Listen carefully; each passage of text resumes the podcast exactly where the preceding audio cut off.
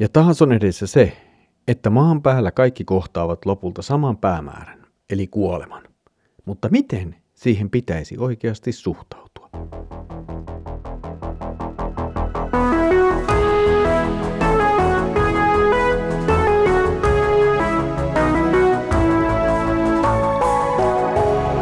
Kirjoitusten pauloissa. Tervetuloa taas mukaan Kirjoitusten pauloissa Raamattu-podcastin ääreen. Minä olen Mikko ja yhdessä katselemme tässä nyt jälleen Saarnaajan kirjan jakeita. Edellisellä kerralla oli edessämme kysymys elämän epäreiluudesta. Pahan tekijä saattaa hyvinkin näyttää menestyvän ja hurskas taas puolestaan näyttää joutuvan vaikeuksiin. Tänään saarnaaja jatkaa elämän tarkastelua pohtien lisää viisaiden hurskaiden elämää ja siihen liittyvää yhtä teemaa. Luemme nyt saarnaajan kirjan yhdeksännen luvun jakeet ensimmäisestä kuudenteen. Kaiken tämän olen ottanut sydämelleni, tätä punninut mielessäni, millä tavoin hurskaat ja viisaat ja heidän tekonsa ovat Jumalan kädessä. Ei ihminen itse tiedä, käykö hän kohti vihaa vai rakkautta. Kaikki, mikä hänen eteensä tulee, on turhuutta, koska kaikkien kohtalo on sama, niin jumalisen kuin jumalattoman, niin hyvän kuin pahan, puhtaan ja saastaisen, uhraajan ja sen, joka ei uhraa. Hyvän käy samoin kuin syntisen, valan ja annojan, samoin kuin vannomista karttavan. Kaikessa, mikä auringon alla tapahtuu, on lohdutonta juuri se, että jokaisen kohtalo on sama, niin kuin sekin, että ihmisen sydän on pahuutta täynnä ja että hänen sisimmässään asuu mielettömyys koko hänen elinaikansa, ja sen jälkeen suoraa paatevainajien joukkoon. Niin kauan kuin ihminen elää, hänellä on toivoa. Elävä koira on parempi kuin kuollut leijona. Elävät tietävät sen, että heidän on kuoltava, mutta kuolleet eivät tiedä mitään. Heillä ei ole enää palkkaa saatavana, ja heidän muistonsa on unohdettu.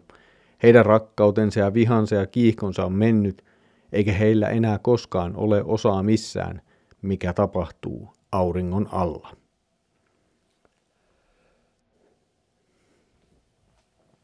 Tämän jakson lähtökohta on jälleen tuossa, mitä jakson lopussa sanottiin, eli tarkastella elämää auringon alla.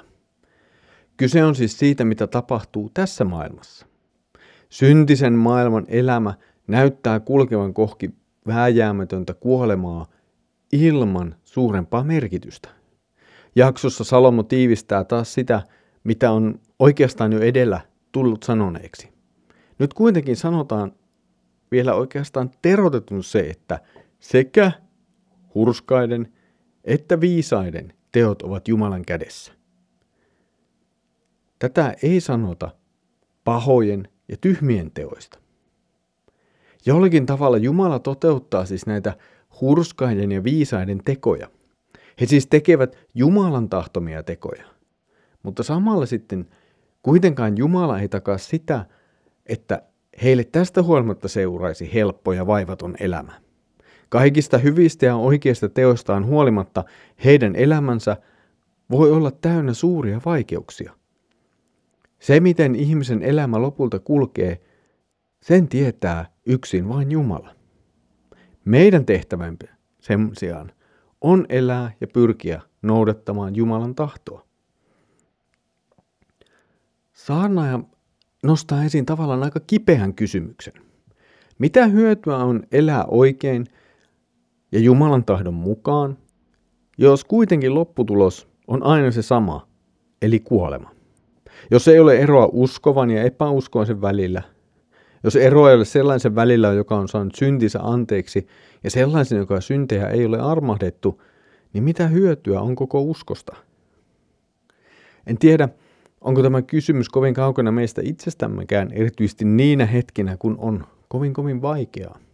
Ja jos vielä näemme selvästi epäuskoisen menestyvän tässä maailmassa. Salma tässä kohtaa käyttää ehkä jotakin tunnettua sanontaa koirasta ja leijonasta. Koirat oli yleisesti vähän arvostettuja roskien ja jätteiden syöjiä. Niitä pidettiin yleisesti likaisina. Leijona puolestaan oli kunnioitusta, pelkoa ja arvostusta herättävä eläin, jota käytettiin myös voiman ja mahdin merkkinä ja symbolina. Arvottomankin elämä on siis parempi kuin kunnioitetun ja arvostetun kuolema. Jos katsomme tätä positiivisesta Jumalan pelon näkökulmasta, niin huomaamme, että Salomon sanoissa on ripaus toivoa. Jumalan yhteydessä arvottomallakin on toivo Jumalan armossa. Ilman tätä jokainen on vain kohti kuolemaa kulkeva otus. Kuolema on se ultimaattinen tasa-arvoittaja. Kuolema tasoittaa siis kaikki tilit. Ei ole väliä, olitko rikas ja arvostettu vai köyhä ja kurja. Kumpikin kuolee. Parempi onkin siis pysyä elossa. Kuolemasta ei kukaan hyödy. Salomo ei tässä pohdi ollenkaan nyt kuoleman jälkeistä elämää ja pohdi sitä. Hän tarkastelee vain ja ainoastaan tätä maailmaa ja elämää tässä maailmassa. Tästä ei kuitenkaan ole syytä vetää johtopäätöstä, että saarnaaja ei tuntisi käsitystä elämästä kuoleman jälkeen. Viisas ymmärtää tämän elämän väliaikaisuuden ja pyrkii siitä huolimatta noudattamaan Jumalan tahtoa, vaikka se ei olekaan mikään tai helposta ja ongelmattomasta elämästä.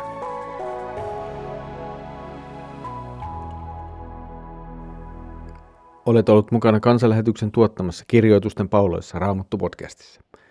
Salomo on pohdiskellut elämän mielekkyyttä ja kuoleman tuomaa tasa-arvoa. Meillä uskovinakin on joskus, tai ehkä useamminkin kiusaus odottaa palkkiota Jumalan tahdon mukaisesta elämästä. Tai sitten joskus jopa miettiä, että ei sillä ole lopulta mitään väliä, miten elämme. Lähetystyössä olen yllättäen kohdannut useamman kerran tämän jälkimmäisen. Kun pelastus on kokonaan armosta eikä meidän teoista, niin mitä väliä sitten on sillä, miten eläimme? Minkälaista elämää vietämme, kun kaiken kuitenkin sitten saa anteeksi?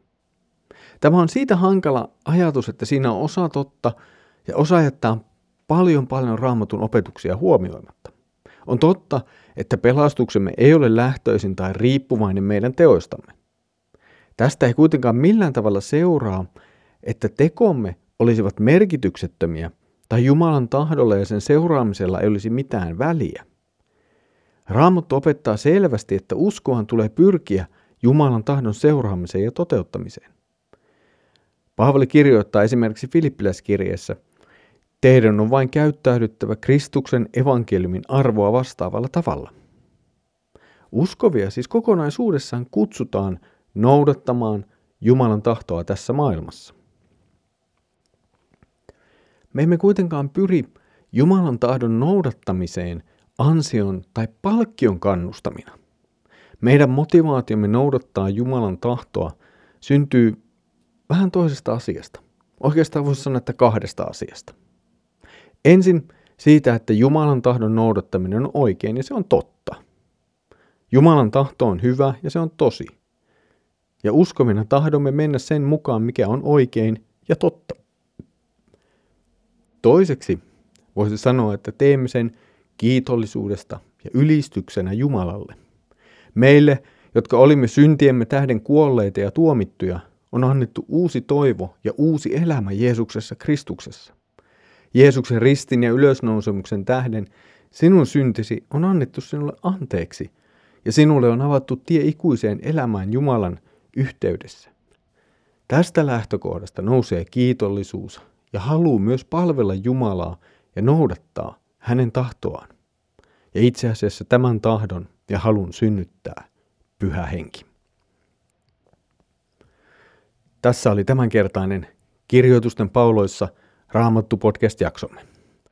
Seuraavalla kerralla jatkamme saman teeman parissa, mutta vielä tarkemmin keskitymme siihen, miten viisas elää tässä elämässä.